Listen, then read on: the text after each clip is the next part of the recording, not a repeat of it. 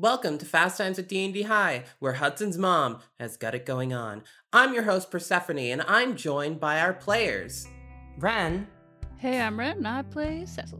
Nuance, Hi, I'm Nuance. I play Surrey.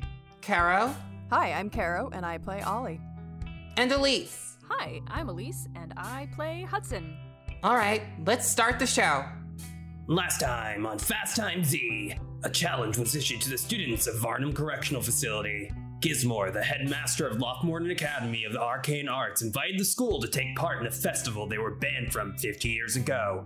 But it's all as it seems. Cecil senses something amiss while making new friends with Top Hat and Ben, while also struggling to connect to Silver, the android made by Dr. Havisham.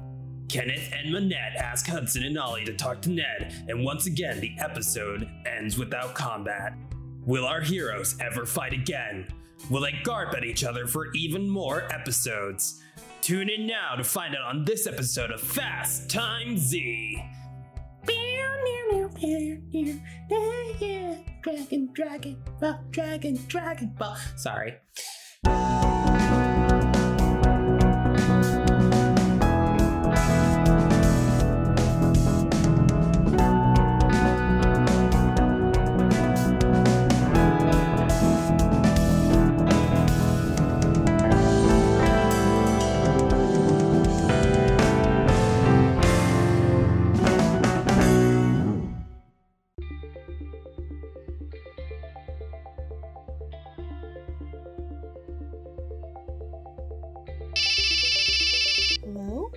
Yeah, um, my, uh, real name's, uh, um, Boomer, I guess.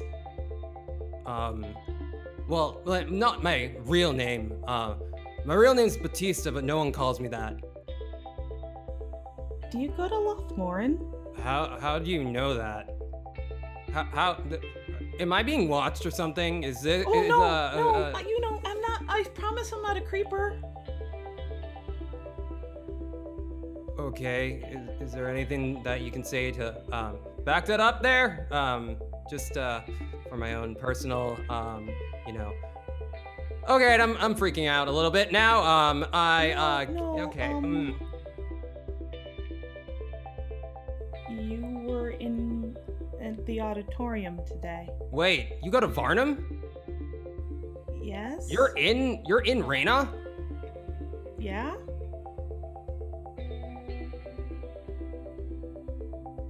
The, the, like, chances of that happening are very, very low. You know that, right? Like, you, in fairness, you're the one who asked to call. I I mean I I did. Yeah, but um right. Hi, I'm Boomer. I said that. I'm um sorry. uh right. Um Surrey, you're Surrey. That's your name. As much as Boomer is your name. Um uh, well, what's your full Oh, name? oh, right, you did, Sarasissa.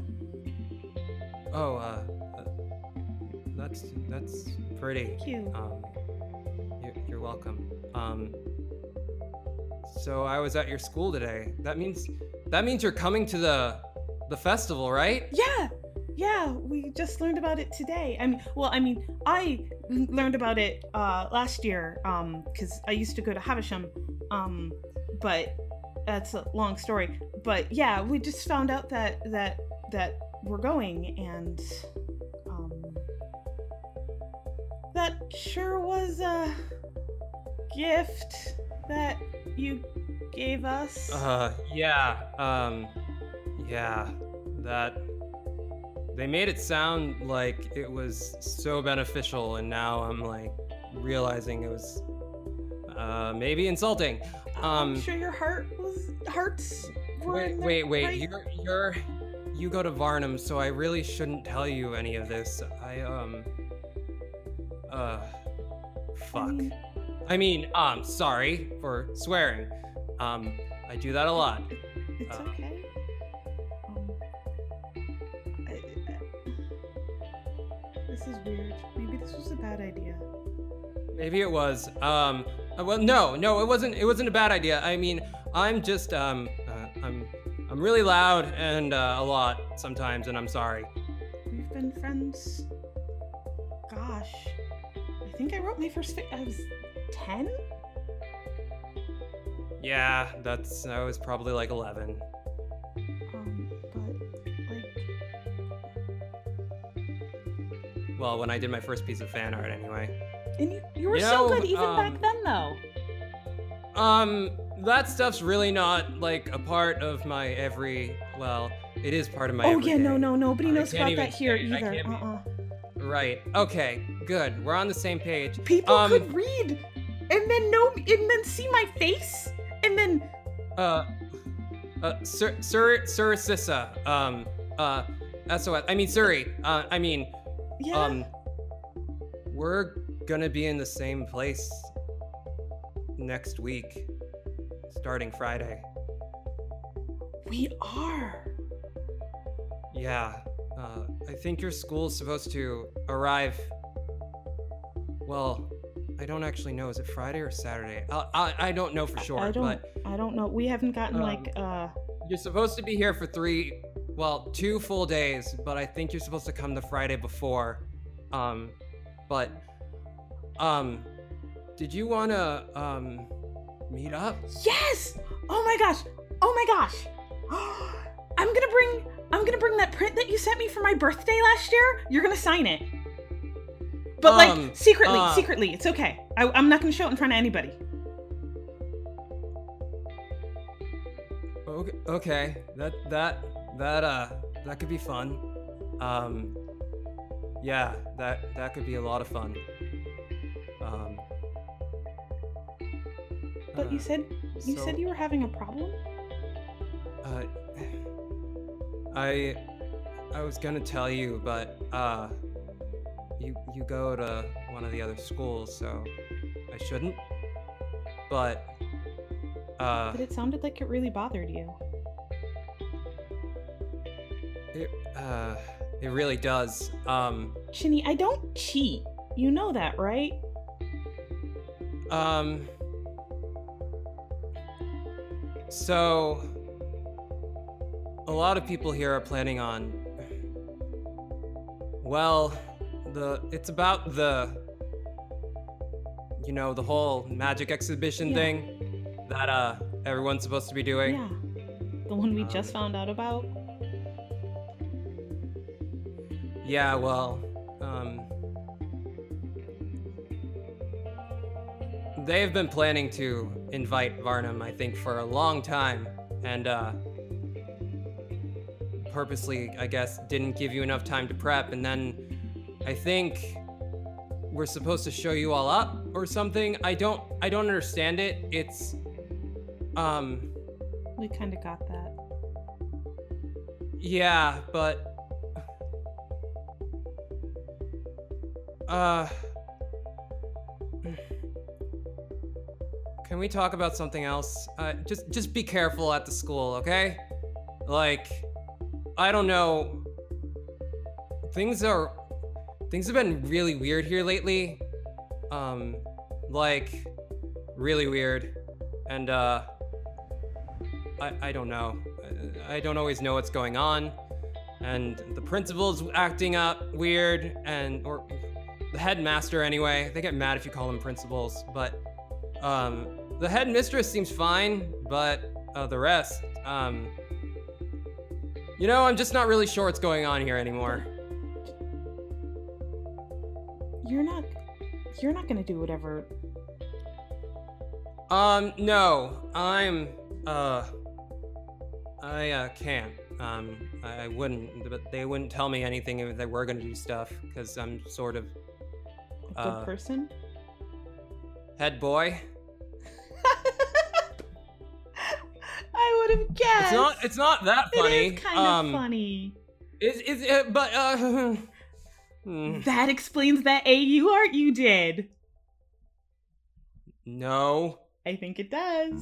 no, I'm pretty sure it does. it doesn't. I think it does. Okay, um, it's been, um, uh, uh, uh, mm, fine. Yeah, fine. Totally did. Fine. I'm a stereotype. What do you want from me? No, no, I think. I mean. I don't think Varnum has anything like a head boy or head girl, but I don't actually know if I would be in the running. I don't know. You're not a stereotype, Jenny. Mm. Right. Uh. You know, I actually, uh, I don't think this was a mistake, honestly. Um. Uh.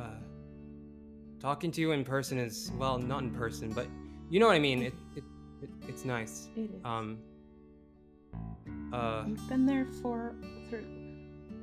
You've been there for a lot of stuff for me, and I know I kind of dropped off the face of the planet uh, these past few weeks. And now you can guess why I didn't want to tell you because, I mean, if you were from Reina and would know, but I swear it's not whatever you're thinking it is. It's not. I'm not like that. I just. Uh, Suri. Yeah. You don't need to explain yourself. I, uh. People are different everywhere. Just because Varnum has a reputation doesn't mean that, you know. I just, uh. You don't need to explain yourself. I, I understand. Um. You know, Lothmorin has a reputation for, like, being perfect and shit, and it's, uh. There's a lot of assholes here. Um. Like, a lot of assholes. Um and a lot of assholes who lick other assholes and not just well i mean i, I mean i don't mean literally i, I mean figuratively and uh, maybe literally i don't know what the other students do I'm not here to. Sh- we're not here to shame. Remember, we had that whole No. thing. i'm not shaming them for the sex part i'm shaming them for the metaphor you know what um This is so different, when it's not over a chat. yeah um, what do you enjoy seeing me flail is that is that I'm not seeing it yet, but yes. hmm This is funny. This is funny. Fine, fine, fine.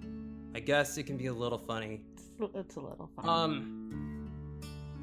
Anyway, now uh, that we have each other's phone numbers, uh, do you wanna like talk tonight about the, uh, you know, dojin we were gonna potentially do together? yes. Oh, I still have the scripts. Okay. Um, we should talk about it because it's been a while since we like looked at them. We should. We should. Um, Oh, can you get to a computer soon? yeah. N- no, no. I'm actually. I- I'm about to go out. Uh, but I'll be home tonight. Uh, around what time? I don't know. So I'm not actually home. So okay, actually, I'm not. So I'm not at home. It's really complicated. There I was at the hospital, and then my parents, and then The hospital. What? Th- there was just What happened at the hospital? oh at the my parents. I'm staying with a friend right now. Um, so I actually Oh, that's probably good because your your parents are, well, yeah. I'm just gonna stop talking because it's probably not nice to insult someone's parents over the phone. So, um, I mean that kind of never stopped you before. Well, the phone is new. Uh, you know, you, you- God damn it, I don't normally get flustered. E- fucking a. Um, damn it. Fuck. Okay. No. What? The- I've got to go meet Ollie, okay? But I'll try. I'll talk to you tonight. I don't know the next time I'll be at my computer, which is where I've got everything saved. All right. Uh, who's Ollie? Ollie is one of my new friends. Uh, coming to Varnum. I just. Uh, you're gonna meet everybody. You're gonna meet everybody. Everybody? Well, I mean, there are. Uh, I have friends now, Chenny, and it's really nice. I'm really happy, Sir Sissa. Thanks, Batista. Oh God, don't call me that. Call me Boomer, please. Okay. Boomer. Please. God, no, no one, no one call me Batista. No, no, it's bad. It's bad enough when teachers do it. It's just, it doesn't sound good. Um, thank you. Um, Uh, okay. Well, you um have fun with your friend. I'm going to uh stop hyperventilating and get out the phone and not hyperventilate more. Yeah, that's that's that's a thing. Bye. Bye. I really like talking to you. And with that, we come to the end of the day. Ollie shows up to where Surrey is. And Surrey is grinning ear to ear. This is like two seconds after the conversation finished, so Suri was still looking at her Chris phone. Hey, Hi! uh, you look happy.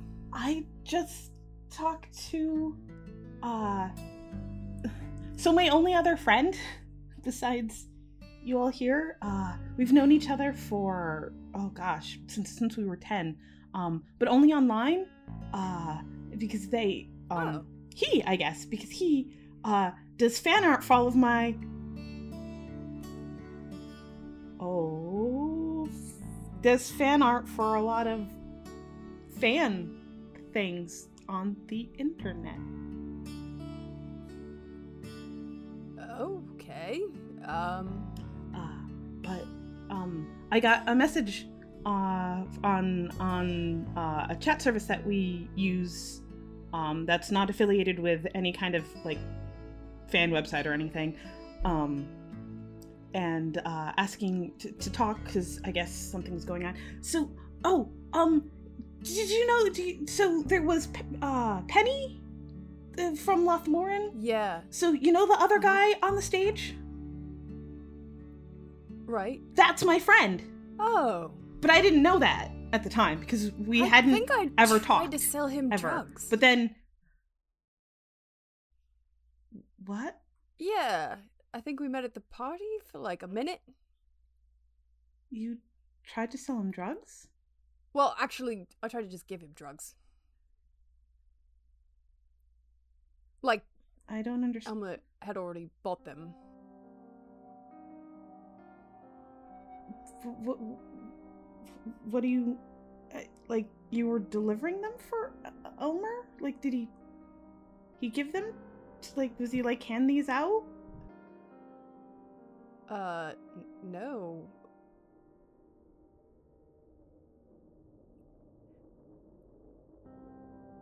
Sorry, uh. Kind of thought you knew. I didn't know that at all.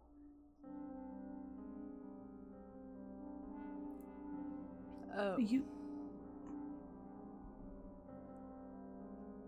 Okay, um.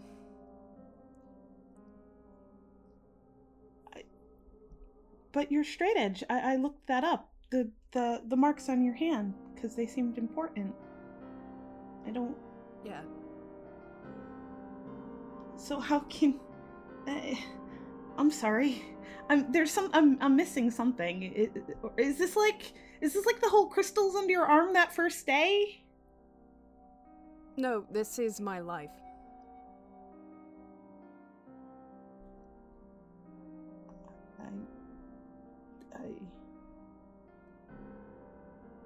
I didn't know.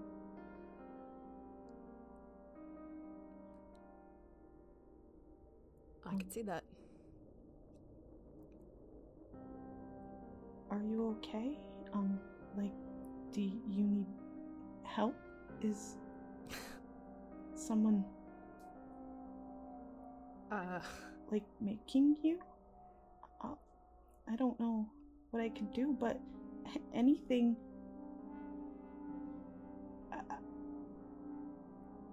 Ollie I, I- looks away from Surrey, looks down at the ground. Um.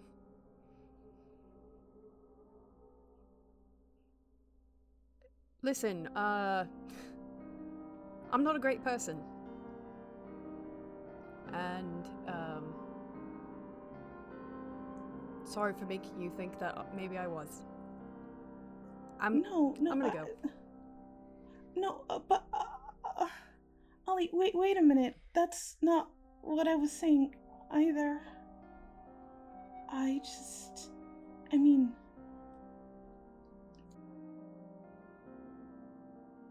and Suri honestly has no idea what to say.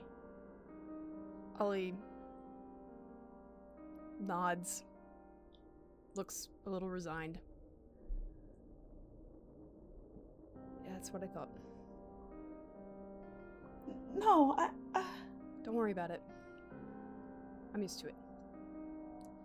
Ollie, you're my friend. I'm just. Can I talk to you tonight? I'm really gonna go now. Bye.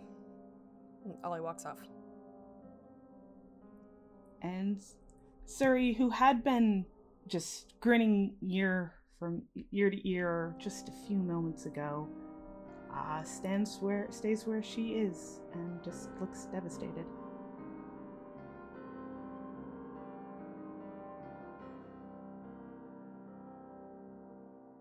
And about 10 feet away, Hudson, you find Cecil with your chicken bag. Hey, Cecil! I've been trying to find you all day, and I'm so sorry. I took the chicken with the backpack, and then I couldn't give it back to you. But I found you, so you can have your backpack.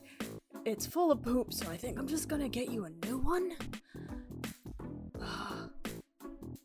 Thank you so much for looking after Ted.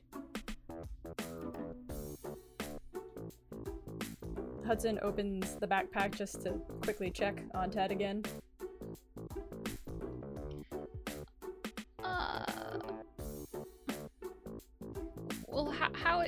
Is Ted? Ted?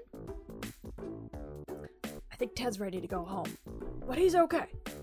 Ted looks up at you with small but big for a chicken black eyes and goes, buck, buck, buck, buck, and starts pecking at the bag. I figured he was just gonna stay in my room and like go outside every now and then. Yeah. Do, do you have? You, you you know proper habitat uh, material. You know your mom can probably Yeah, yeah. If you have clover in your yard, uh, you know, make sure that he gets some some good uh ranging time and some bugs yeah, and things. I think I've seen like movies with chickens. I, you know what? I'm gonna send you some links. Yeah, um, you can keep the bag, but I, I, I do kind of need my my pl- planner a- a- out of out of it. Cecil kind of pulls some stuff out of it. Yeah, this was poorly thought out. Okay. Sorry about your stuff, but thank you so much for looking after Ted. I can tell he really likes you. No problem. I just, I just, I just want to be clear to you that even though Ted's a magic chicken, Ted still needs regular chicken care and food. Yeah. food. Yeah, Okay. Dougie will help me. He'll know what to do. Yes, yes, yes. Uh, bye, Ted. And Cecil, behind Hudson, Silver is approaching and walks up to you. Hello. Cecil just kind of has a little nervous breath hitch. Hudson, I see that you have found your second chicken. What? Your chicken. Your your second chicken. Uh, I think I only have the one chicken. Oh, This I suppose Ted. that is true.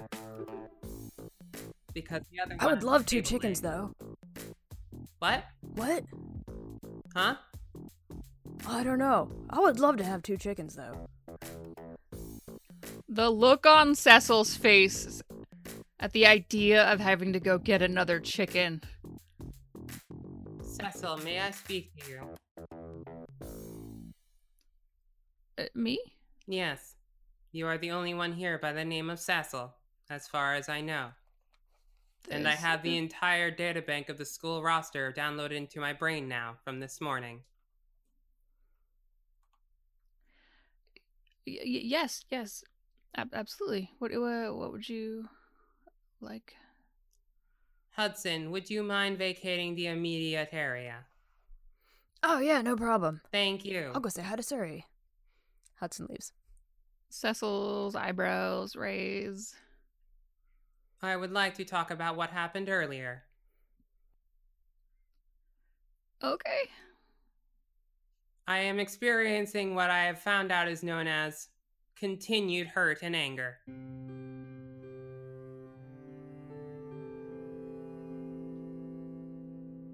I. I d- didn't mean to cause that. I. I'm sorry. When you imply that I do not have emotions, it hurts my feelings, especially when you imply that I do not have sadness when I expressed sadness to you all not even two days ago. Cecil's just kind of looking around nervously. Uh, Silver, um, I, I, I really didn't mean to imply that, that you, you, you didn't. I, I was just trying to get more information. Uh, Silver, I don't know much about you, and I didn't want to mess anything up, so I was just you know, asking a lot of questions before I made any assumptions. And and I guess the questions inherently themselves were offensive and I didn't mean to be. If you would like to get to know me, you should try to get to know me as a person, you know, with thoughts and feelings. Would you ask someone who you know is a typical humanoid if they felt emotion? You did not wish to learn about me, the person. You wish to learn about Silver, the object.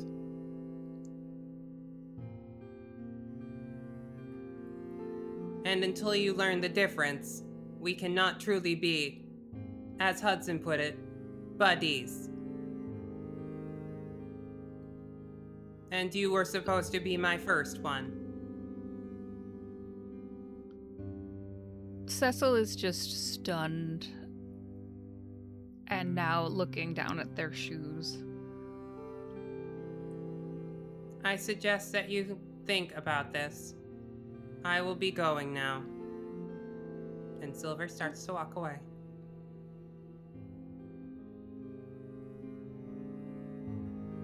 Oh. Cecil lets it happen. Cecil's not really one to chase somebody down when they're trying to leave.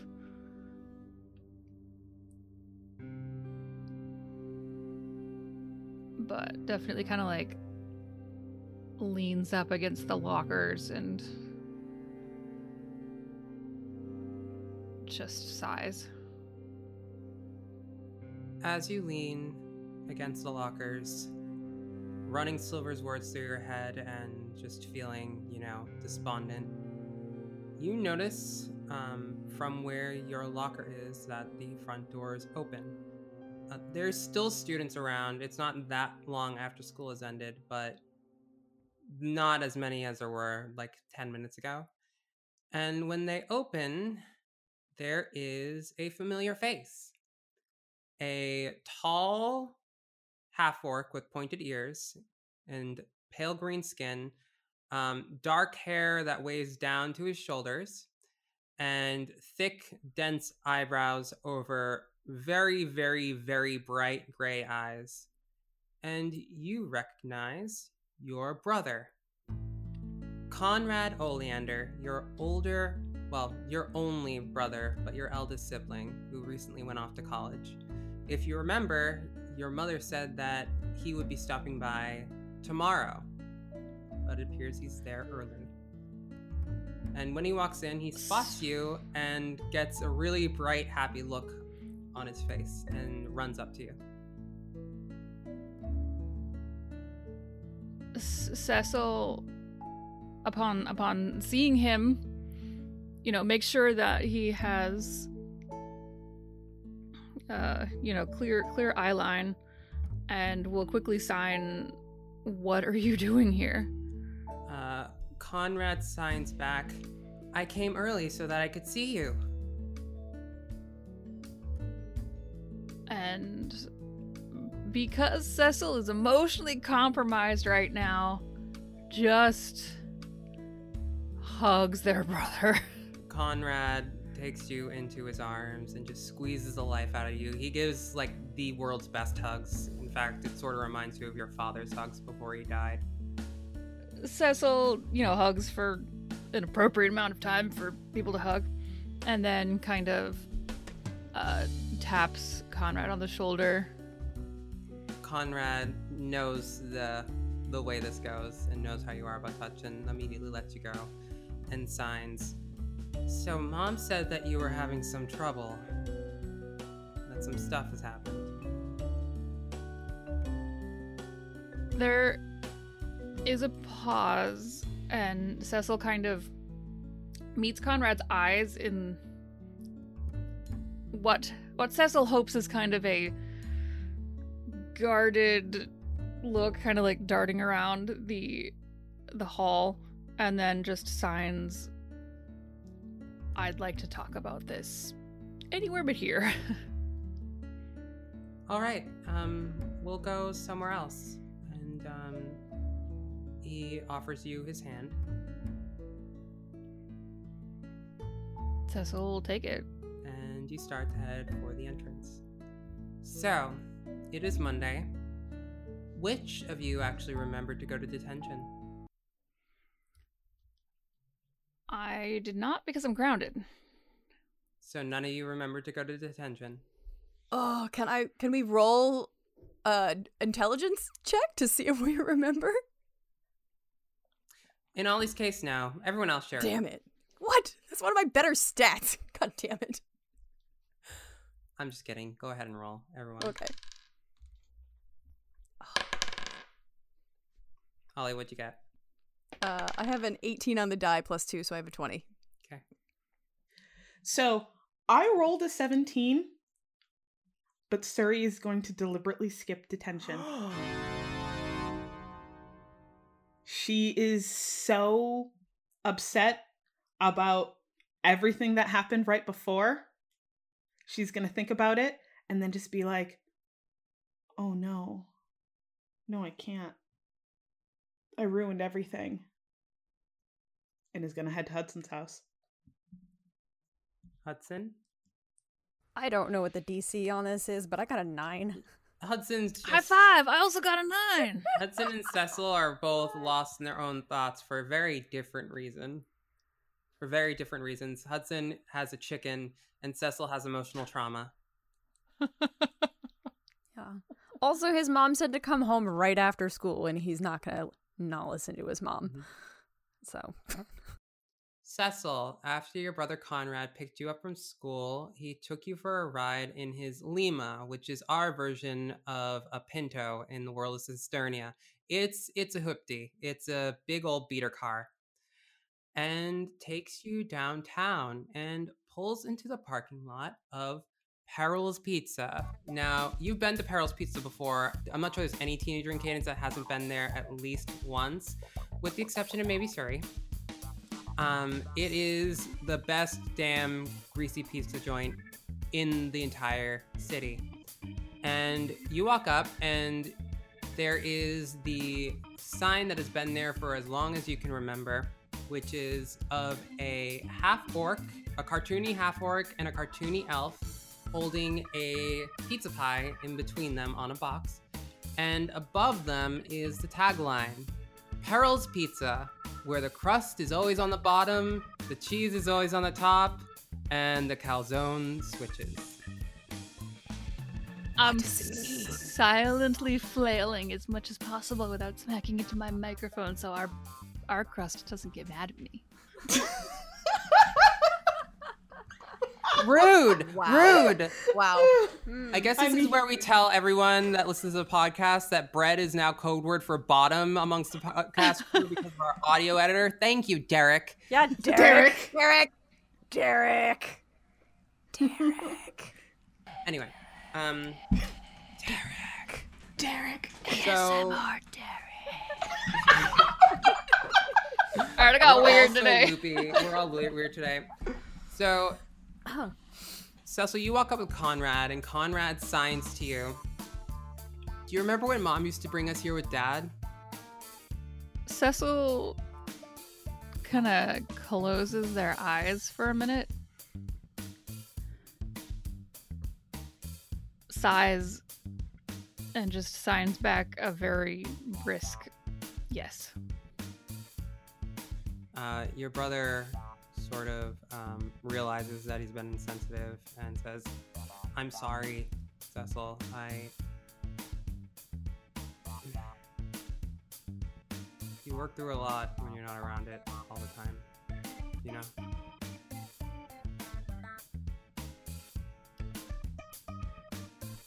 That's fine.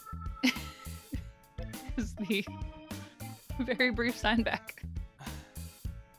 I meant I, well, all I was trying to ask. He signs back to you was, "Are you okay to come in here?" Thought it'd be a good nostalgic place. Cecil realizes that they're being kind of a, a jerk and tries to relax a little bit. Yes, it's fine.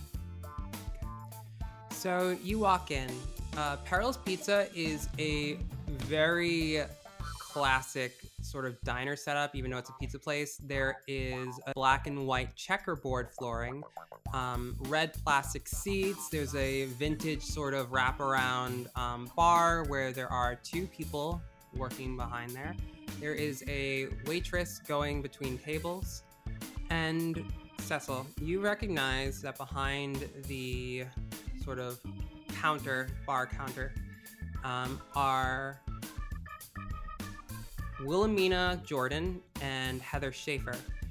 is a half elf with brown skin and long, straight, light brown hair, and is working at the cash register and is sort of counting out money from the morning shift, or rather, the lunch shift.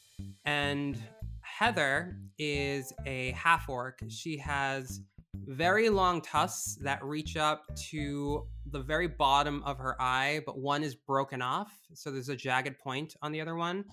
She has a scar across her right eye, um, but it's not closed or anything. It just goes right through the middle. Um, very tall, broad shouldered, dark hair and a ponytail. It reaches about to her waist.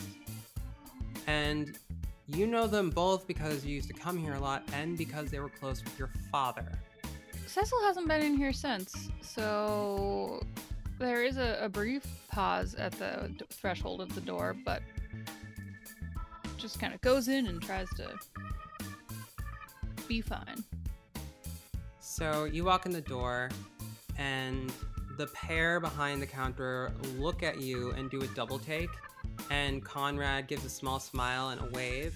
And Heather, the half orc, who is about six foot five, bounds over the countertop, just just full on, puts her hands on the top and just like twists her body over it like long jump runners do and runs up to Conrad and picks him up in a huge hug, like a very, very strong hug.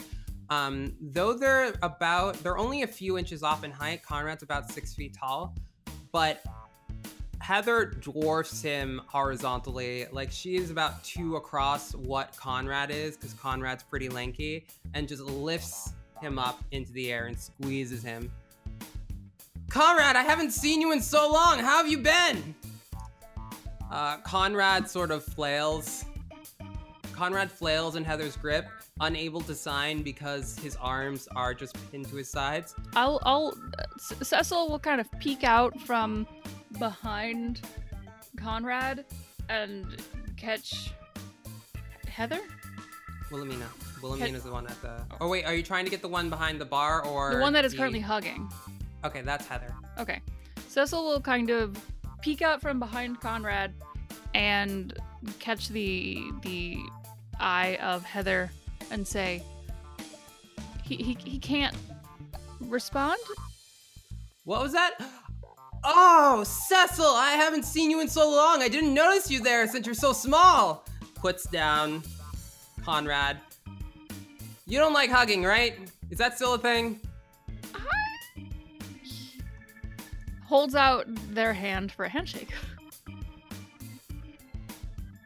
Heather looks very sad and takes your hand, shakes it. Uh, don't pout. You know it's annoying when you pout, Heather.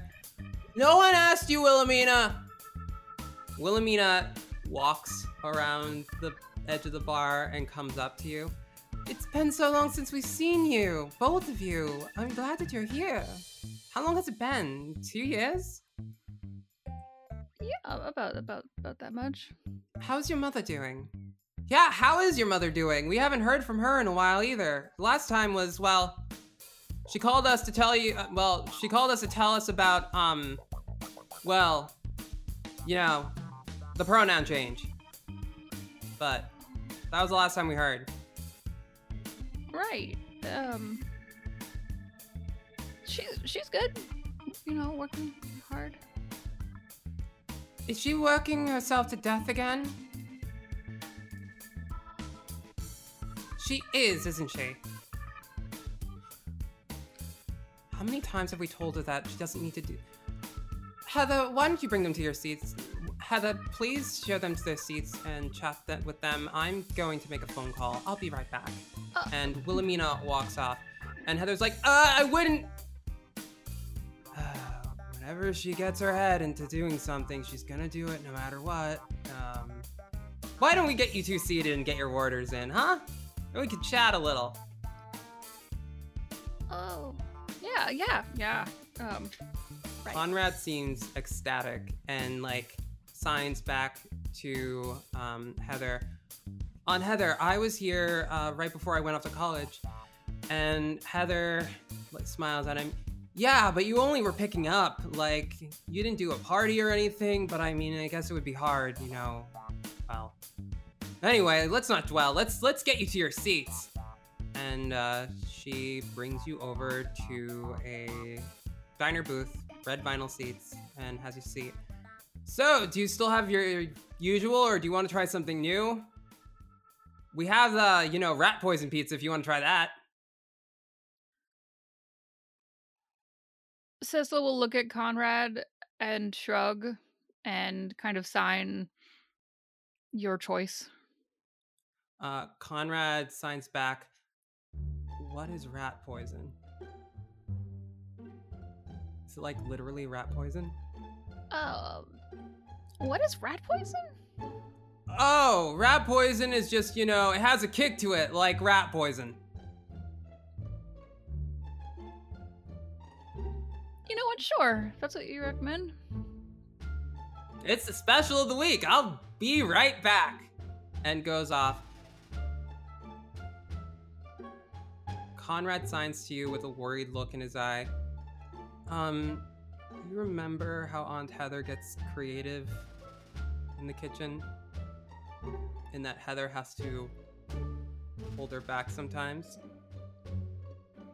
Mm, Cecil will sign back. Yeah, but I. I don't know, it's kind of comforting. Signs back. Tell that to my stomach later. Oh god. Roll a Uh, perception check, please. Oh no, I'm so bad at these. Oh, I got a 19 on the die! That's 22! Woohoo! With a 22, you can hear the faintest sounds of an argument happening in the kitchen. I can't believe, I cannot believe that she wouldn't tell us that she was struggling. Heather, they can probably hear you. I don't care. She didn't answer all 14 of my calls. What, what am I supposed to be busy. Too busy to answer the phone for one of her oldest friends in the world. Too busy. Hmm? Hmm? When she's been clearly just avoiding us so she doesn't feel. Mm. You know how Cecilia is. Yeah, but just I, I need a moment. I need a moment. May, might as well make it an even 15. I don't. Don't tell me what to do. Okay.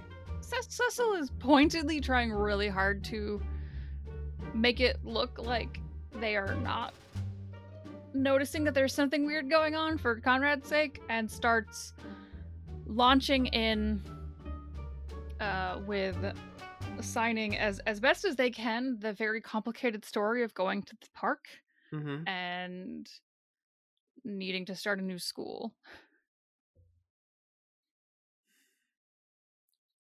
Conrad listens um, without saying a word for as long as you talk. And then at the end, frowns and looks pretty sad. Signs back to you. You know, Dad wouldn't think any less of you for not going to Lothmoran, right? As another Cecil looks down at their feet moment. And then signs back. I don't really want to talk about dad. As much as you seem to really want to talk about dad. Conrad sighs. Alright, but you know that I almost went to the conservatory, right? You could have gone wherever you wanted. You're very good at everything. Um, so Cecil's still looking down at the table, and Conrad reaches over and tilts their chin up to make sure that you're looking at him and signs. We're just different. That doesn't make you any worse than me. Don't compare yourself to me.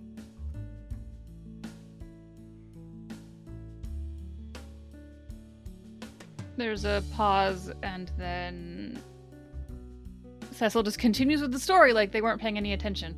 And then after that first day in the detention, and you know they made me write lists of what was going on with my life, and that was that was a lot. But I did make a couple of new friends, and a friend who is kind of at me right now. It's hard to explain. What happened? Silver. Well, they. They. Silver's kind of uh, a foreign exchange student, and I wasn't sure if in Silver's culture there were certain things, and so I was asking questions to make sure that I didn't offend them, and the questions themselves were offensive and now they're mad at me and that was kind of when you walked in so it's been kind of you know good on the one hand because i've got a couple of of new friends uh, top hat's really neat and ben is but but silver is Oh my Mad at god. me. Fucking cold. Oh my god. Everyone listening to this should see the reactions of the party members that look so brutal right now. Who is monster No, Monster I was expecting it. I was entirely expecting it. Who is Monster now? We went on a fucking chicken heist together. Jesus Christ. i I wasn't done but okay everyone everyone everyone just doesn't ever let cecil finish and just assumes the worst just assumes Okay, the well worst then, of are you cecil gonna finish? no, Cecil was done. i don't remember where the fuck i left off Uh, Cecil, oh, you Silver. Ben, you mentioned you were like, Silver. It Ben was, Silver. it was, it- you said silver and then stopped. I assumed yeah. you were done. Yes. You've not mentioned Unk. I- or, or look. anybody else. It's because Ren was scrambling for names. Um, well, well, Silver is the one that is clearly on on Cecil's mind the most, and obviously trying to explain what's going on without giving away all of the other weirdness around it. So, definitely fumbling over the concept of foreign exchange, and then realizes that they have kind of rambled on too much with the explanation, and then stops so that Conrad can give any sort of input here. Conrad signs very simply. Did you apologize? Cecil thinks. Think I did, but I don't think it was a very good one. Why wasn't it a good one? Well, I said the words I'm sorry, but I think I didn't quite understand until they were so mad at me that they stomped away why I had to be sorry. So you said that they came up to you after school and were talking to you right before, right? Right. Did you give an actual apology then, or did you just say sorry when they immediately got upset with you? No, I said sorry the second time. I don't think I said sorry the first time. I don't remember. It was a really long day. Well, do you know what you're apologizing for? Offensive questions. Yeah, but do you know why they hurt this friend of yours, Silver? Y- Yeah, because the questions were making some uh, assumptions about. It's really hard to explain, Silver. And here's your pizza! Heather just manifests right next to the table and lowers the largest pizza you've potentially ever seen. It is huge. Like, if it was a size, it would be super size. And on top of it are about three inches of toppings. Um, some of which look normal, like onions, peppers, jalapenos, all of that. But then there's a few things that you're not so sure about. Some sort of vegetable that's speckled in white, and then some sort of meat you think that looks like a cross between eggplant and beef. Rat poison! The daily special. Thank you. You're welcome. Be careful. It has uh kick. Uh Conrad signs at her. Does that mean it's spicy? Uh Heather smiles. Sure. Enjoy. And scurries off to the back. Cecil will sign to Conrad. At least it doesn't look like it can literally kick us. Conrad signs back. I'm not so sure it looks twitchy.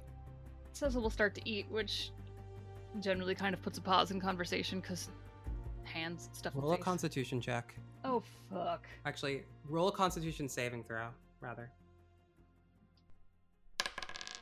Ha!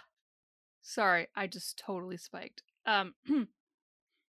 ha. I got a nat 20. What? Yeah. 20. Also, is my highest stat, so. So you bite into this pizza, and it's fucking incredible. It tastes like nothing you've ever tasted before. It's both rich and meaty, and whatever that speckled vegetable is tastes slightly sweet. And there is a kick to it, and it's not necessarily spice. It's just sort of like when you take a mouthful of horseradish and it sort of kicks you in the nose. It's like that, except not as painful. Ren loves horseradish, and now Ren is very hungry. Your brother, on the other hand, Oh no. Conrad takes a bite of the pizza and turns ghostly white and puts it down on the plate slowly and looks at you. His eyes start to water and tears run down his cheeks. And he signs, I'm not sure I can eat this.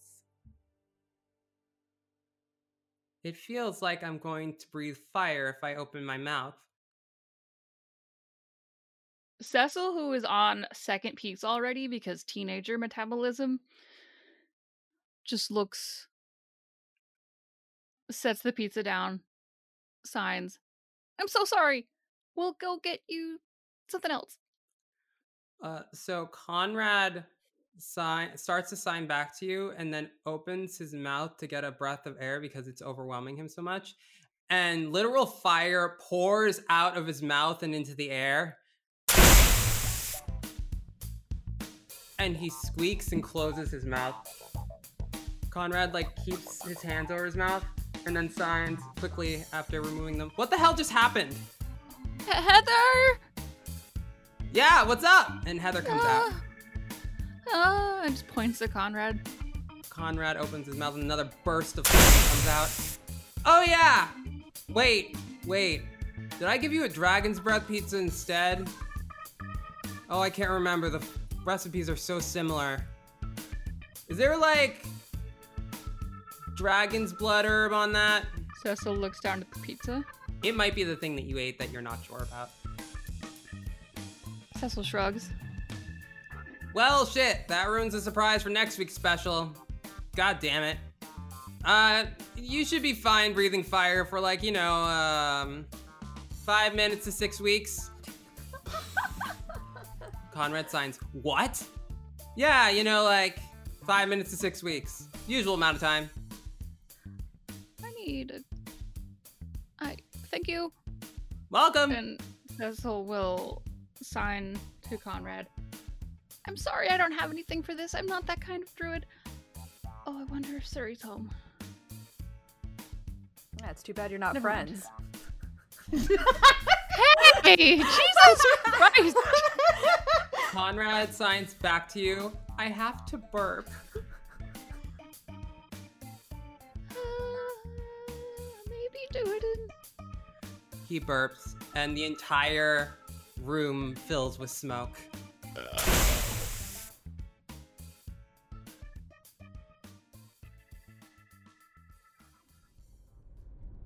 So Dougie comes and picks you up both from school.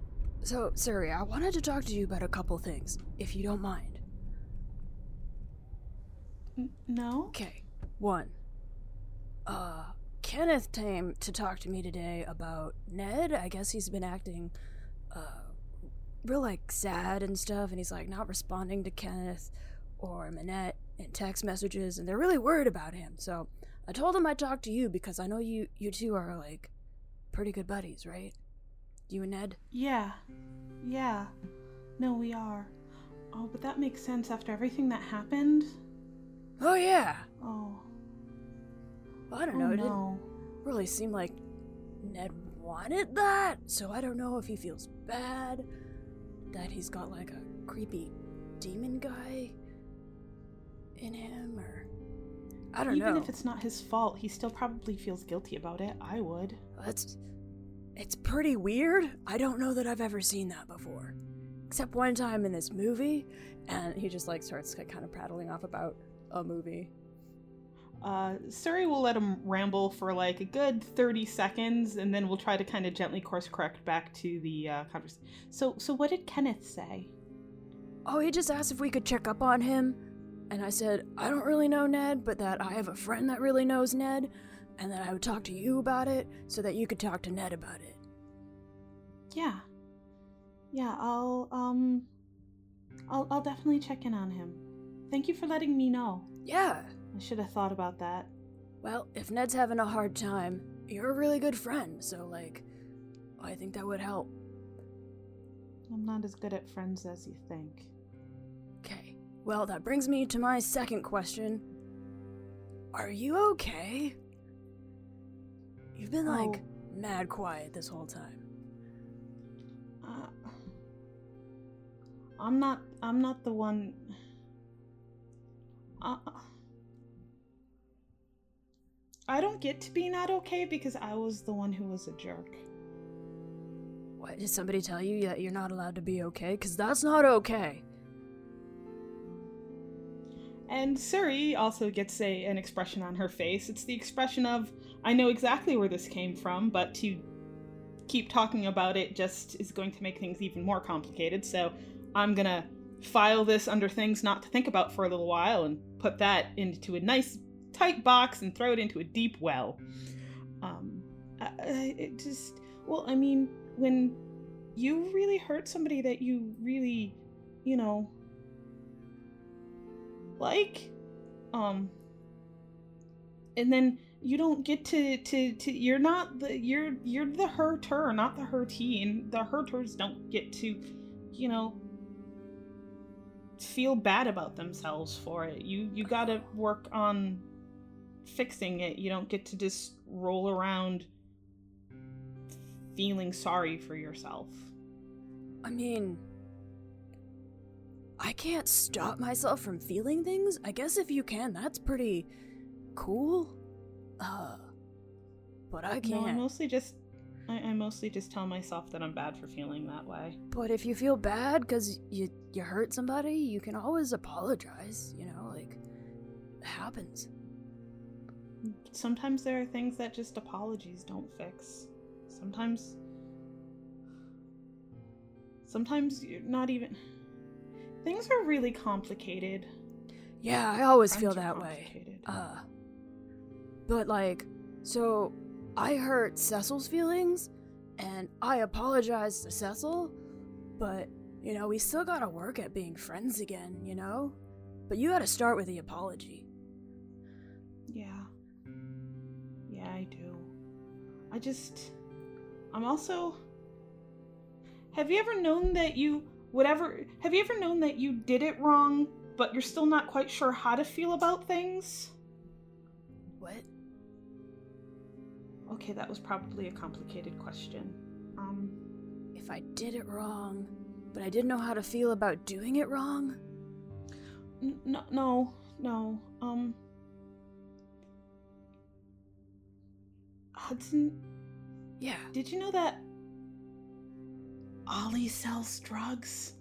Oh. Yeah, that's how we met.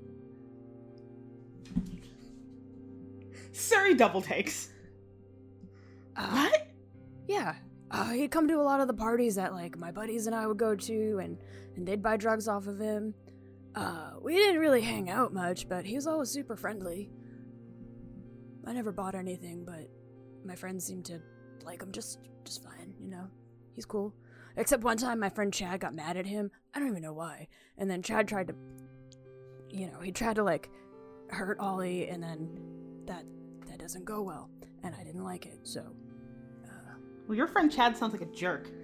he's you know he's a, a whole person and i love chad he's my real good buddy but sometimes he gets a little rowdy with the little guys and i don't think that's cool you know so i just gotta step in when he gets like that So, for somebody who just hurt Ollie, Suri is sure looking real uh, displeased at the fact that somebody else tried to hurt Ollie. But, you know, she's gonna give herself, you know, three or four seconds with that and then just be like, I.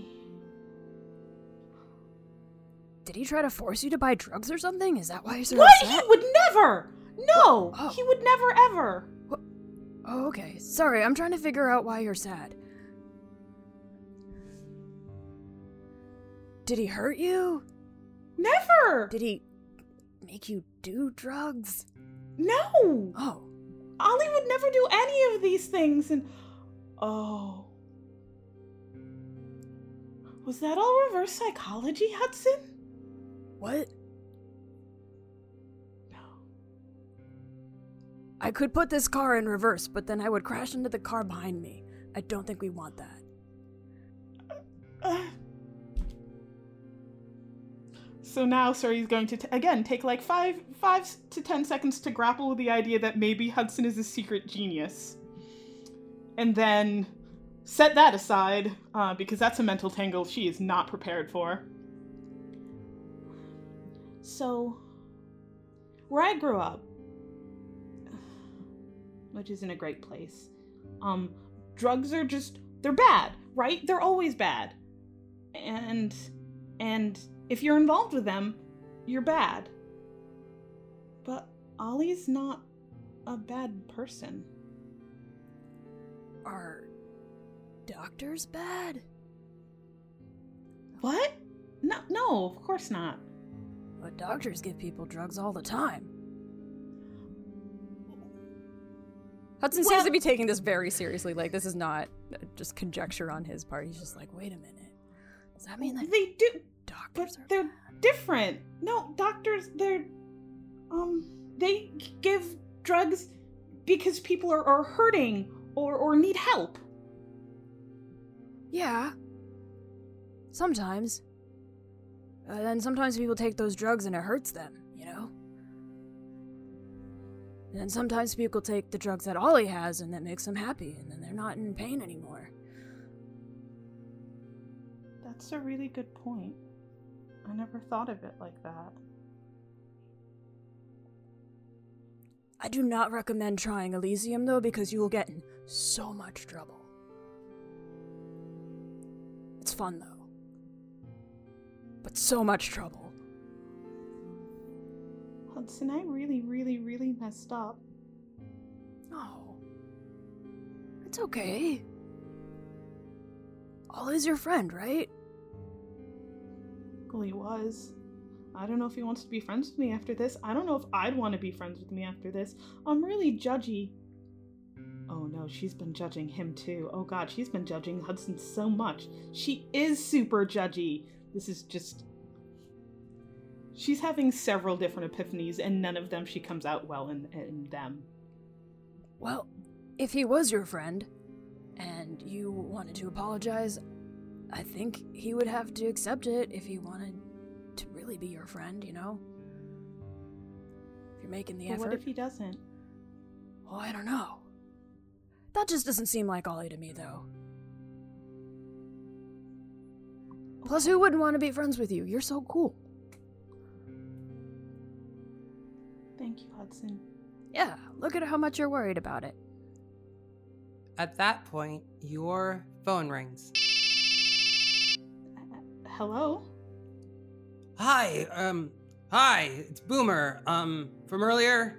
Um, you said to call back for the thing. Right, yeah. Oh, sorry. Um, I was just, uh, uh, I don't have anything from my computer. My computer's at home with at my parents' home, and I'm not staying with them right now. Um, we could form a new plan instead. I mean, we wrote those when we were like, what, 12? That's um, true. Why don't we, uh, we can, do you have access to a computer? Uh, l- let me see. Hudson, are there extra computers in your house? Uh, probably. I, I probably have access to a computer. We just have to scare one up, I think. Uh, could we ask Dougie? Would Dougie know where all the computers are? You knock on the window divider um, that's separating you from Dougie. Normally, one of the drivers would take you, but your mother specifically requested Dougie to make sure you didn't try to weasel out of anything. You know. Uh, yes, Hudson. Can I can I assist you with something? Uh, do we have any extra computers at home? Um, we have quite a few, actually. Oh, Would it be alright if I used one? Used one. I'm sure that Typhisi would just give you one. Oh, I have a It might be we're we're not the most technologically savvy. I mean, we have a lot of technology. Don't get me wrong, but the spare computers we can probably give you. Um, I think the most powerful one is Typhisia's old computer that I factory reset. It's about it's it's pretty old though. It's about six months old. I, I'm sure that's fine. We can just give you that. My computer at home is is I got at the beginning of middle school, so I think that one would be fine. Um, I don't even like I don't need to keep it. I just I don't have access to a computer while I'm not at my house. Um, You have a computer from middle school. That's so from middle school. Ugh. it's so expensive. Computers are expensive. It's okay. I just I, I don't mind. I can Dougie just- starts rolling up the window. it's fair. She's gonna keep protesting until the window is closed. Mm-hmm. I- I have a computer, I guess, that I'm gonna All right, um. Then uh, I'll call you back when you get it. Okay, tonight. Yeah. All right. Great, great. That rules. Um, roll a perception check. Seven. You hear in the background, "Oi, Boomer, you flirting with your girlfriend?" Not, not my girlfriend. Shut, shut up. I, I, I, I gotta go, sir, sister. Oi, oi, you got yourself a little girlfriend then? No, no, I don't. Shut up. Gonna go. Bye. She's gonna, you know, sink into her chair. It's totally fine. People make fun of other people all of the time. That's clearly what that was. Just making fun of everybody. Uh, Hudson, Holly, you don't have a paper bag she can breathe in, right? Do you? I have Cecil's No. bird bird crap covered backpack. Thank you, but no, she doesn't need uh that much. No, everything's fine. Zero problems for Suri. And with that, Dougie takes you the rest of the way home. So, the next day comes. It is Tuesday, the second day of school of the week, obviously. And more importantly, to those of you who care, it's the day for sports auditions, particularly the jousting team, and of course, for Hudson, the wrestling team. You all arrive at homeroom at 7 o'clock. The first time you've all seen each other since some of the awkwardness the day before. How does this go? Uh, Hudson gives Cecil a new backpack. It is um definitely like a little worn, but clearly one of those like super expensive like hiking type backpacks, you know? Like the what are they called? Like the Fox Raven backpacks that people have. I don't know. Um, but it's like they're called in this world. apparently. yeah, it's like a Fox Raven hiking backpack. Uh, it's got like a bajillion pockets. It's got water bottle, whatever the fuck, the sockets, water bottle sockets. um, That's where you put the snaff. it's where you put the snaff. uh, and he's like, I'm so sorry uh, about your other backpack. So uh, this one's a little bit used, but it's what I had. Uh, so thank you so much for looking after Ted. He's clearly so happy and he loves his new haircut. Uh, Ollie did a great job with his feathers. This is a really expensive bag, Hudson. This is even nicer than the LL Legume backpack that I've had my eyes on. Oh yeah, well I have a new bag, so I figured that like you could use this one. Unless you wanted the new bag, because you can have the new bag and I'll use this one. That this is this is a really nice brand. Well yeah, I'm not gonna get you like a crappy backpack. That would be mean. I just thought you were gonna clean out the other one. I don't know how to do that.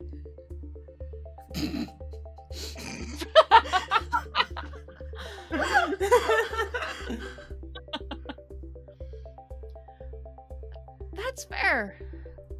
Classes continue as normal. Suri, you no longer have any other classes with Ollie except for homeroom. Except for homeroom. So you go to your new religious studies and faith magic class.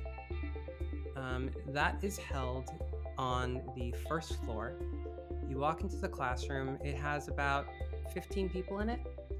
Um, and at the front of the class is man of about middling height, maybe like 5'10, 5'9, has silver hair. It's cut pretty close to the scalp, but not so much that it's a buzz cut. Um, has like crow's feet around his eyes, um, but very, very full lips, and is a half elf. And he turns to you and says,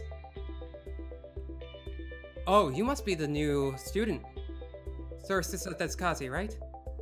Y- yes, sir. Right. I'm going to be your religious studies professor. I'm Luther Sage. If you want to just have a seat in one of the empty chairs, uh, we'll get started. Thank you. Glad to have you here. me in class. She she gives a, a tiny smile uh, and a small nod, and slips into whatever chair is closest, so that she doesn't make a spectacle. Cool. And so you have your first cleric studies. Or you rather you have your first religious and faith studies. It's not cleric class, but it might as well be cleric class. The day goes on and on. Ollie, do you at any point reach out to any of the players or talk to any of them? Fuck no. Are you mad at all of them? Y- yeah. What did 100%. Hudson do? Like, not a single person has checked in, asked Ollie how he is, ever. And Ollie's just done. He's I fucking mean- fed up. None of them have any way of knowing that, but okay. He's a teenage boy. Okay, so Hudson and Ollie, you have Blade Work 102 together, and um, you're in class. You are assigned as each other's sparring partners, um, and you're being watched by one of the upperclassmen. In this case, it's Kenneth. All right, you two. Um, no one's supposed to actually get hurt here. Your blades are blunted, but they can still bruise. Be very careful. Um, Ollie, you all right? What? I'm fine. You, you seem Fuck kind of off. off. Whoa. fine. Uh, All right Okay. then. Um, no, Hudson. Wait, what? you are not going to fight with a classmate if you're in this kind of mood. You can go sit on the sidelines. What? Cool. I'm not in a mood. Ollie drops the sword. Wait. Walks away. Ollie. No, Hudson, you're you're not in a mood. But Ollie just swore at me, so Oh. Well, maybe he's not okay. Should go check up on him. it's fine. The teacher will check on him in a second. He knows that if I send him away, there's something up. Hudson looks All right, forlornly um, over at Ollie. He's sad. Looks like you're sparring with me instead of me watching. So Part of the plan. probably not. Not with Kenneth.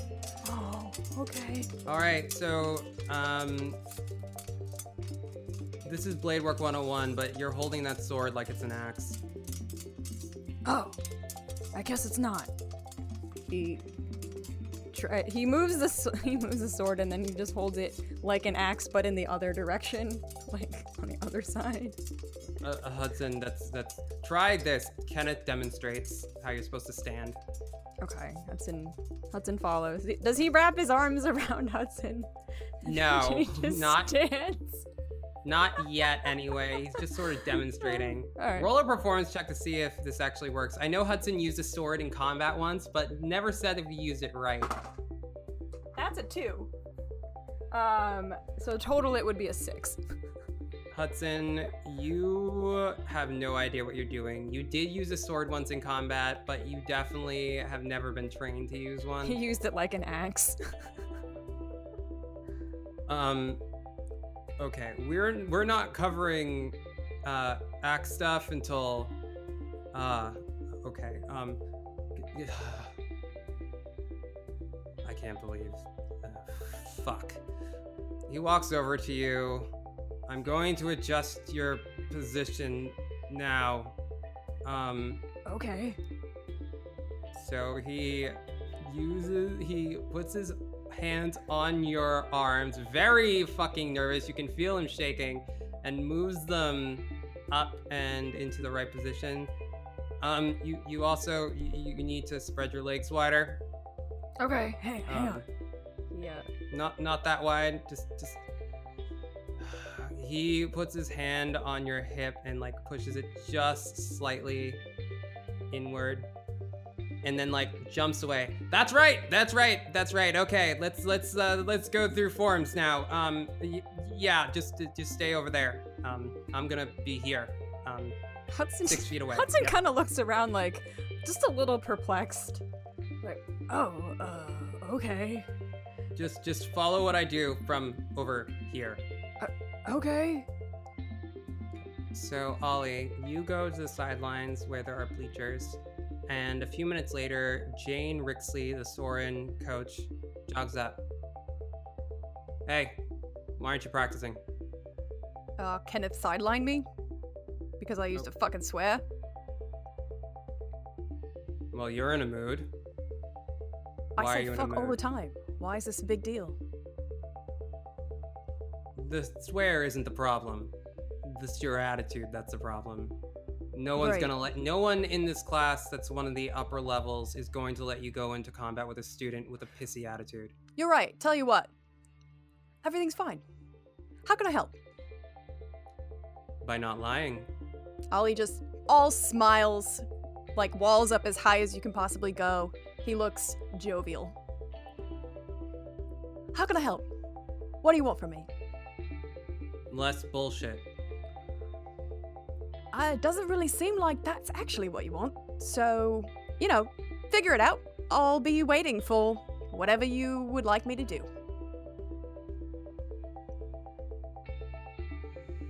Jane crosses his arms and just stares at Ollie, unblinking because he's part bird. Ollie just stares back, smiling.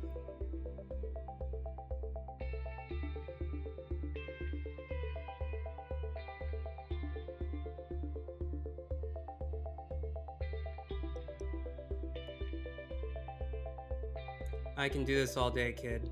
I. If you'd like to. I mean, I'm just really here to make everyone happy, so All right. let me know I'm what I can do. for this. Go to Ember's office. Immediately. Okay, no problem. Ollie smiles and walks off. All right. It's after school. Hudson, you go to the gymnasium. Now, you've been to the gymnasium before because the weightlifting room is adjacent to it. The Varnum Gymnasium, like a lot of the school, needs some funding and repair. Um, the floors are the laminate on the floors has come up a bit. Some of the paint from the ba- basketball court is a little bit messed up. Even the bleachers look a little rusted. But you go in, and there are about 15 people, most of them students, that are in front of you. Um, some of them are still in their regular school clothing, others have changed into wrestling uniforms. At the head of the class, in one of the uniforms with a number on it, not a spare like the many people trying out have on, is Elmer. And Elmer is talking to Jane Rixley. Uh, from the looks of it, you can tell that if Elmer isn't the captain, he's at least the vice captain. You also see in the bleachers, sitting at the top, glaring at you with crutches, is Grange. Next to him is his girlfriend Matilda, but Buster's nowhere in sight. Uh, Hudson will ignore them for the time being. Cool. What do you do?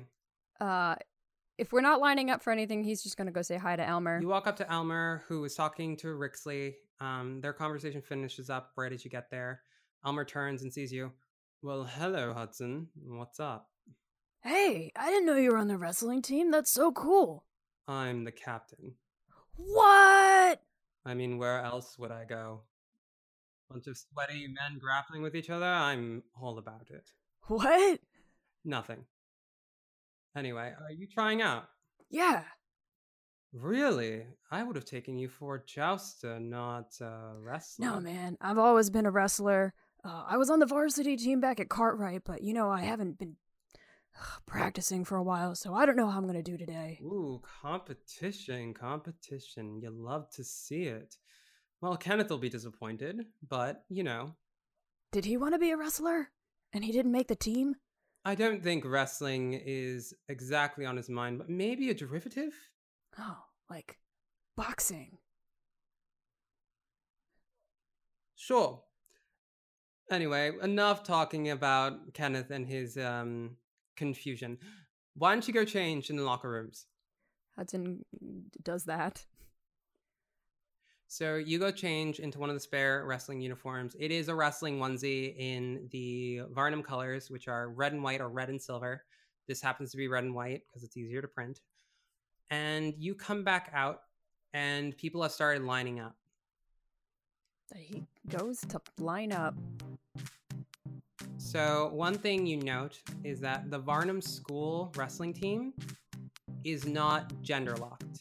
So, a lot of the people trying out are women or of an undisclosed gender identification that you don't know mm-hmm. because you haven't talked to them. But the way that this is going to work, there will be three matches. The results of these matches determine your position on the team.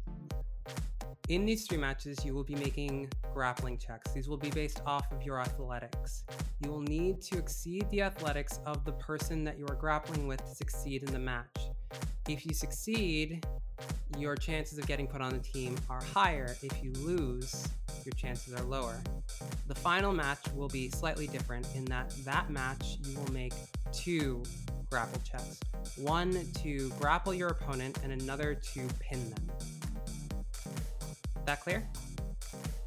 I think so. Cool. So, Elmer claps and says, Chop, chop, people, get in line. You know where you're supposed to be. Can we have the first pair up? And the wrestling matches start. So, we're not going to bother with the other matches because who cares about our non PCs? Let's start with Hudson's first match. Your first opponent is a half elf, about the same body type as you, but a little bit shorter. And you face each other on the mat. Go ahead and make your first athletics check. Oh, fuck me. It's a nat one. It's a six total. Okay, well, interestingly enough, uh, your opponent got a two, but still beats you. So this this half elf grabs you faster than you could even predict, and just sort of floors you, instantaneously knocking you to the ground. And Elmer goes, "Called. All right. If all of you could uh, pot, and we'll get ready for the next pairing." Uh, the half elf shakes your hand on the way out and gives you a smile, and then goes to line up again. Next, a few matches later, it's time for Hudson's second match. This time, you are up against a half orc girl. She has a white ponytail and yellow eyes, and she looks like she's raring to go, just all energy. All right, Julia, try not to break this one. No promises! Bounces back and forth. Okay. Um. Well, Hudson's doing this. He's like he's polite, but he's also very serious because this is like his, his favorite thing in the whole world. Um. Okay. 18 total. Julia lines up against you. This will be fun, pretty boy. Yeah. Elmer says, Go. And she tackles you to the ground. You two brawl for a second, and then she comes up on top and just pushes you down. That was very fun. Wow, you're really good. I mean, I do all right. And that's that match. Hudson, Julia, get up. Julia helps you get up. Nice meeting you. What was it, Yeah, Hudson? nice to meet you too, Julia. Nice to meet you too. And um, she bounces away. All right, next. Time for Hudson's third and final match. This time you will make two rolls. The first will be to actually grapple, the second will be to keep your opponent down. Your third opponent is a Wanty dude. He has short black hair and a smattering of green scales and slit pupils for eyes. You ready to go? Yeah, I think so. All right, Emilio, Hudson, let's go. Okay.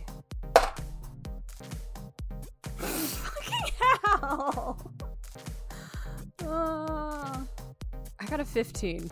Emilio faces against you, gives you a bow, first thing, which is not something the others did, and then Elmer calls the match. And you two both meet in the middle and grapple each other, going head to head. It's a dead tie. Neither one of you can get the can get the drop on the other one. I'm going to have you roll again because it was a tied Okay. roll. Come on, Hudson. Make Mama proud. So Hudson's really worried about his buddy Ollie. and he can't get his head in the game. He got a five. No, sorry, he got a seven.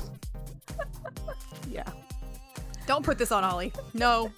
It's not your fault. So- it's Hudson's fault mm-hmm. for being worried about you Ollie. start to falter. And then Emilio gets the drop on you and pulls you to the ground and pins you. Now, roll the last roll, Okay. because the last one was a tie, to see if you can get out of it and pin him instead. 16? Hudson, you fight back with all your strength, but Emilio keeps you down. And you lose all three matches. Oh no! All right, that's everyone. The match is called. Everyone line up again. So everyone lines up. Elmer stands in front of all of you with Jane, and there's a few other members that are already on the wrestling team. All right, we will have the results for you later this week. Uh, good showing out there. Um, proud of all of you. Thank you for trying out. And remember, if you don't get in, there's always next year. Okay. Hudson looks devastated. Ah, and he's gonna go change. Probably not talk to anybody. Cool. So you start changing in the back room. Um, other people start to come and go. Just as you're about to close your locker, it slams shut. What the hell was that crap? And standing next to you is Grange, crutches and all. Ugh, it's the last thing I need right now. What? What do you want? Really? Because I think the thing you need right now is a win. Because uh, you didn't. Yeah, no, you didn't. I, I noticed, okay? Well, you know, I'm kind of glad. Maybe it's a little bit of karma, considering I can't play now because I got my leg broken. You got your leg broken because you were mean to Ned. Oh, boo hoo. Well, yeah, Who cares about the pipsqueak? I do. He's a person. That's your choice. Uh huh. And being a person means that you have to care about someone. Y- yes. That's, Listen here, you little bleeding heart. You're not even good enough to get on a team at a shit school like this. Or How's that feel? maybe the people at this shit school are really good at wrestling, and that's not nice to say about them either. Huh? Julia was awesome. She kicked my ass. Fair yeah, and square. Julia is awesome, Yeah, and you're not. I'm not mad about losing to a good athlete. I'd be mad to lose to you. Because you're a jerk. Oh, do you want to go right now? You want to mess with me? No, you have a broken leg! What is wrong with I you? I can still fuck you up. Okay, I'm gonna walk away now. Please. Uh, Grange slams one of his crutches in front of you and knocks you back into the locker. You'll leave when I say so. What do you want me in the locker room for, Grange? I have to go be sad about this now, and you're not helping. Oh, you just want to go and be a little crybaby? Is that it? Kinda. Wah, wah, wah. Poor little pretty boy suffering. Wah, wah, wah. What are you even doing here? I'm watching tryouts so that I can actually play when I get back. Okay, good for you. I hope you make it on the team. I'm already on the team. Oh, okay. Well Dumbass. then. I was here last year, unlike you. Oh, okay, that's true. Yup, not too quick on the uptake, are you? Just stares at him in confusion, like he's really not sure where this conversation is going. I'm just here to remind you this is my school, and you're still too shit to even be a part of it. Have fun being a loser! Okay. Thanks. That was really nice. You're a great guy. I hope you're happy. I'm fucking ecstatic. Yeah, I can tell, because you're being a huge jerk about it. It's your favorite thing in the world is being an asshole. I don't get it. It really is a lot of fun. You should give it a try sometime. I have way better things to do than be a jerk. Oh, do you really? Yeah.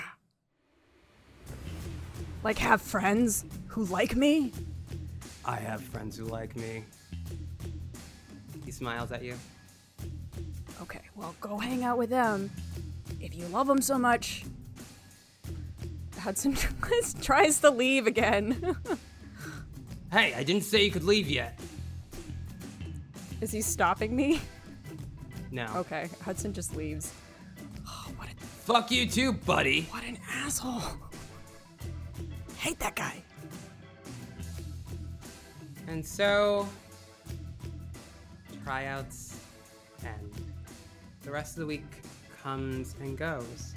On Thursday, Hudson, the tryout results get released. And as expected, you are not on the list. Uh, Elmer sees you go up to check the list when it's put up and pats you on the back. Um, rough showing out there. Hudson. I'm, I'm sorry. Yeah, you're not wrong. That's disappointing. Um, maybe, uh, look, there's always next year, and, uh, I mean, some of the teammates seem to like you well enough. You could ask them for pointers. You know, if you need some help. Yeah. Hudson's like tearing up. Oh, don't cry. Don't cry. It's really not worth it. We're not even allowed to compete with the other schools. We're basically a club at this point. That's not fair. You guys have some really good wrestlers on your team. Yes, but no one wants to do sports with delinquents. The only exception is the jousting team, and they're not, um, except for Kenneth, they're not exactly great. So, That sucks. yeah. I would have loved to competed against you guys. Well, you did. So, Yeah. look, look. I hate to see a pretty face get weepy. So, Yeah, I'm sorry. I I'm just really I just really love wrestling. I mean, you could always try a new sport. You could try out for jousting. They have second round auditions tomorrow. Well, not auditions, sorry. The gay's coming out. They have second round tryouts tomorrow. We'll join another club. Yeah, thanks, Elmer. I know Kenneth would love to have you. He's the captain of the jousting team. You'd love to have him, wouldn't he? I've never really jousted before. Well, if you can ride a horse. Well, I guess I've ridden horses before. Then why not give it a shot? I guess I'll think about it. Thanks, Elmer. You're welcome. Mm, I'll see you around, Hudson. And don't be a stranger. Just because you're not on the team doesn't mean we can't be friends. All right? Yeah, I'd love to be your friend. Good. He claps you on the back. Now, take your pretty little face and run along. You don't need to dwell on this. Hudson leaves, but he's definitely dwelling on it. Mhm. So, I didn't even think of this, but is Hudson going to try out for the second round of tryouts for the jousting team? Don't know. I also didn't think about it. He might just like out of politeness for Elmer for trying to cheer him up, but like after that whole thing, Hudson is in a he's in a bad place. So, before we get to Lothmorn, there's a few little things we need to go over. Sir Sissa, please give me an investigation check.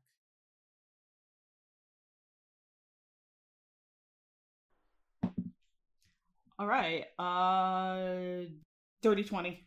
Dirty 20. So, you keep trying to get a hold of Ned, um, and he avoids you for a few days. You do finally manage to corner him on Thursday. You get him just before he's about to leave his locker, and you sort of sneak up on him, or as much as Sir Sissa can. Ned. Oh, um, Oh. oh, uh, sorry, you, um, you scared me. Hi, um, uh, um, I, I really, I I need to get going, so, Wait, um, just please, please, one minute, just just one minute of your time, and then I'll let you do whatever. I I really, I really don't have time. Uh, Please, Ned. What is it, sorry? Look, I I know that what happened in the train graveyards was scary I don't want to, I and don't also not your fault. I don't want to talk about it. your- I just want to let you know that I still really like you, and I still think you're cool, and and I'm worried about you. How can you still think I'm cool? I hurt people. I caused an you. avalanche or That whatever. wasn't you. No, it, it was me. That It was me, Suri. I'm telling you that right now. That's me. It's always been Look, Ned, me. uh, I'm really lost and confused about good people who do things that I, I don't. I know you, okay? I know you. Not not well, not as not as much as I'd like to, but I do. And No, now you really know me. I, I gotta go. I gotta go, Suri. no, and he runs off. please. I'm so bad at this. Ollie, what do you do in this week? Ollie is going to spend all of his time on the two missions that he has. Mission number one, which he got from the principal of finding out what's going on with Lothmorin, um, what they might be doing for their You haven't been able to find anything because you haven't been able to get access to school yet. Okay. Um, and the other thing that Ollie's going to be focused on is uh, trying to find out about Ned. Um, and because Monette asked him to. And he is going to be doing as much research about the heroes as he can, hoping that there's something in some of the texts that might give him an idea of what's happening with, with Ned. Okay. Um. So you're basically trying to look up information about what could possibly have gone wrong with Ned, Yeah. and focusing on the heroes and stuff in relation Yep. to that. Okay. Um. Could you roll an investigation check, please? You bet. We'll say it's one for the week. I have a 15. With a 15, you look into the heroes to find if there's anything that could possibly be related to what's going on with Ned and the heroes. You find absolutely nothing. There's no sort of there's texts of them dealing with like demons and creatures from like other realms and stuff, but nothing in particular related to a possession or anything. Um, you also figure out as you're reading these that a lot of these sound like they may have been overblown or changed through the years. Like there's a lot of um, conflicting information on various sites and books um, that you can find. Um, however, you do find a text in the library that is part of the Holy Shit series. Yes. It's called Holy Shit The Underfey. Uh, okay. All right.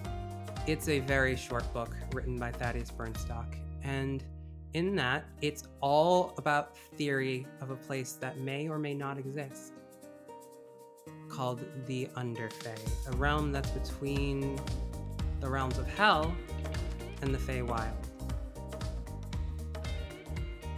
Thaddeus cites a bunch of uh, sources of people saying that they've traveled to these different planes, and which don't match up with descriptions of any of the other known ones, um, alongside descriptions of changed elves um, that have been either sent to the Feywild or sent to other realms that have come back a little different.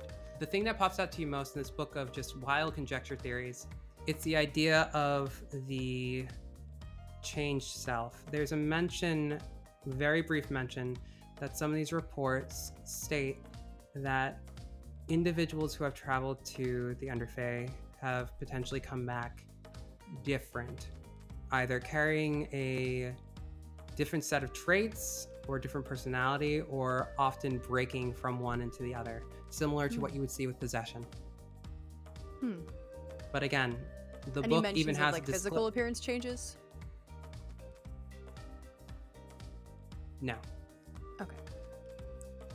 And again, the book is wild conjecture. It even has a disclaimer at the beginning, which has like, because of the publisher, this has been published as a book of hypotheses, not even theories.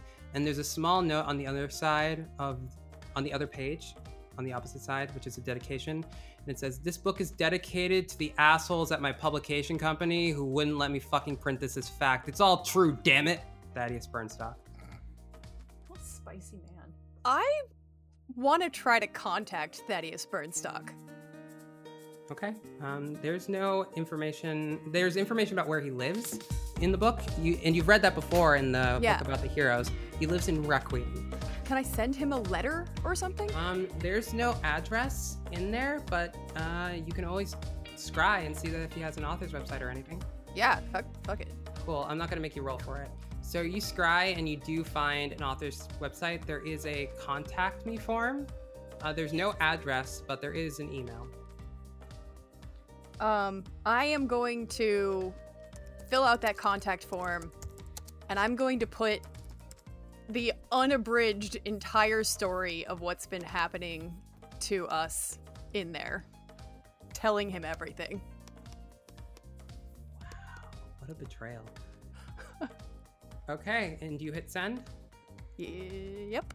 You get an automatic ping back on your email saying, Thank you for contacting ThaddeusBernstock.com, otherwise known as holyshit.com. The author will get back to you shortly if he has time. Otherwise, thank you so much for contacting us and have a wonderful day. Perfect. All right, Cecil, you. It's it's Thursday now. You said. Um, well, I'm asking everyone what they did in a week, so Okay, those just okay. happen to be on different days. So,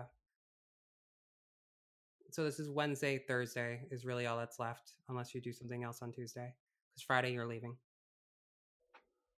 Mm, okay. Cecil has primarily been just trying to get by without upsetting anybody else and getting more detentions and becoming more frustrated. Cecil does eventually return Suri's texts on Wednesday, and there is just a very brief back and forth about the plans for going to Lothmoran. Cecil didn't outright mean to ignore everyone's texts basically from Monday to Wednesday, but didn't just didn't look at their phone. And does eventually text Ollie just a very brief small talk bit. Doesn't text Hudson, still feeling weird about the chicken. And doesn't try to bother Silver. Generally, they are working on their proposal for their independent study with Gel and going to lunch with Unc, Top Hat, and Ben.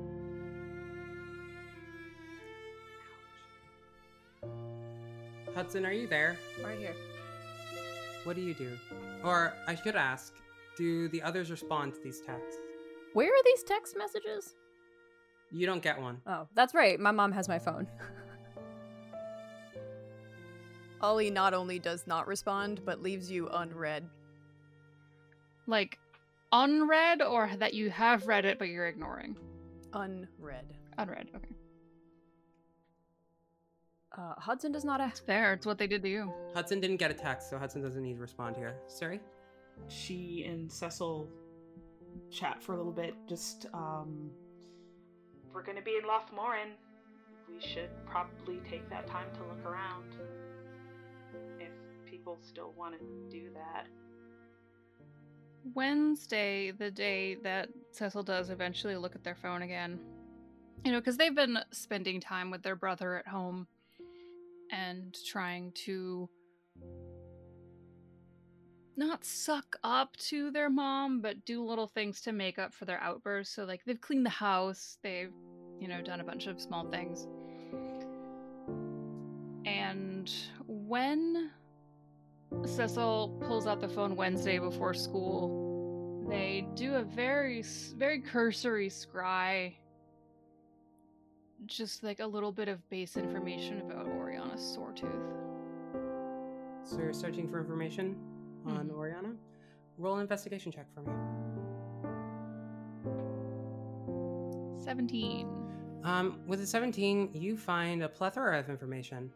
Um, so Oriana Sortooth was the founder of Carthright, um, and one of the great heroes of Aria. However, she wasn't from Aria. She's not an Aryan. She's actually from Array, the rival country from the war with the Fel.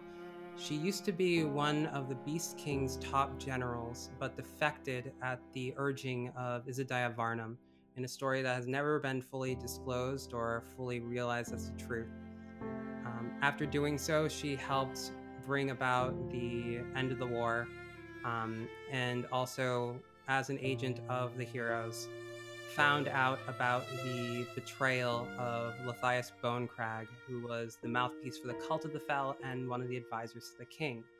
She had had those um, sort of concerns before the heroes went to Array, but that's what ultimately convinced her to join. Uh, you also find out that she built, or rather had Carthright built on the border of Array and Aria to serve as sort of bridge between them. And Carthright, still accepts about half Eurasian students and half Aryan students. It's one of the only schools to do so. Okay.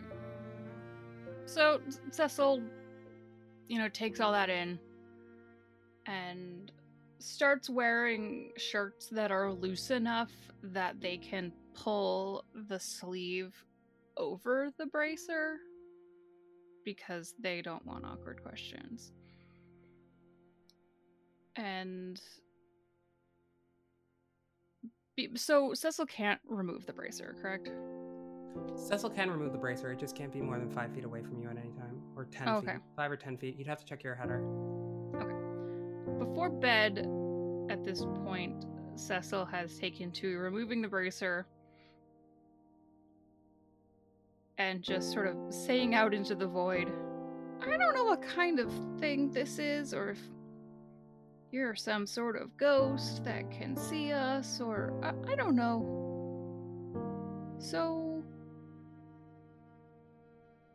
we're gonna try to do the thing even though we don't really know what the thing is. Still not quite sure you didn't pick the wrong person, but okay. And then just sets it on the nightstand and goes to bed. There's just a lot of like awkward micro conversations to the idea of of like Force Ghost Oriana Swordtooth. just shooting the idea out into the ether. Cecil, Ugh. please give me Oh, a no. nature check. That's an 8 with a plus 4, so 12. So you start the saying these things, talking to the gauntlet, just expressing all your concerns and worries that you're not the right one for it. And as you're talking, the gauntlet's crystals start to glow. This warm golden light.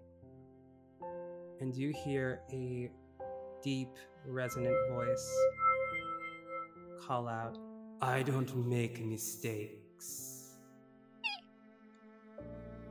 And then silence as the gauntlet goes dim.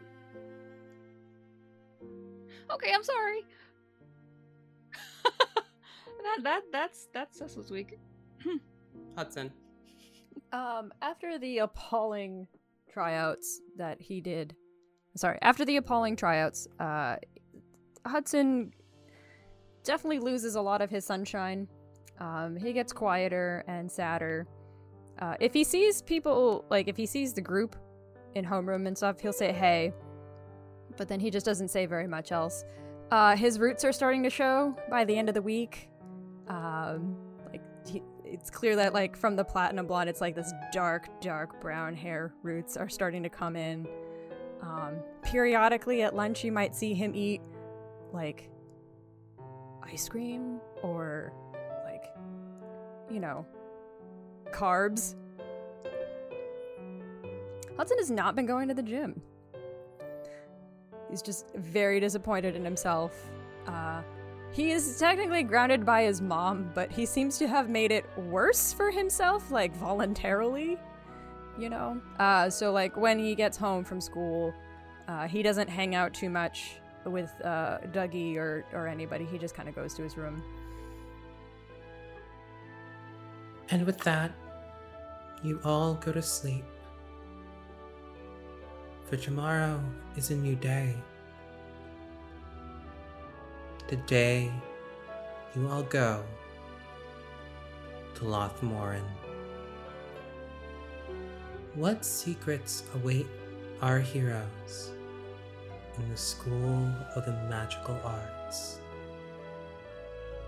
and inside its towering walls of crystal. Tune in next time to find out on Fast Times at D&D High.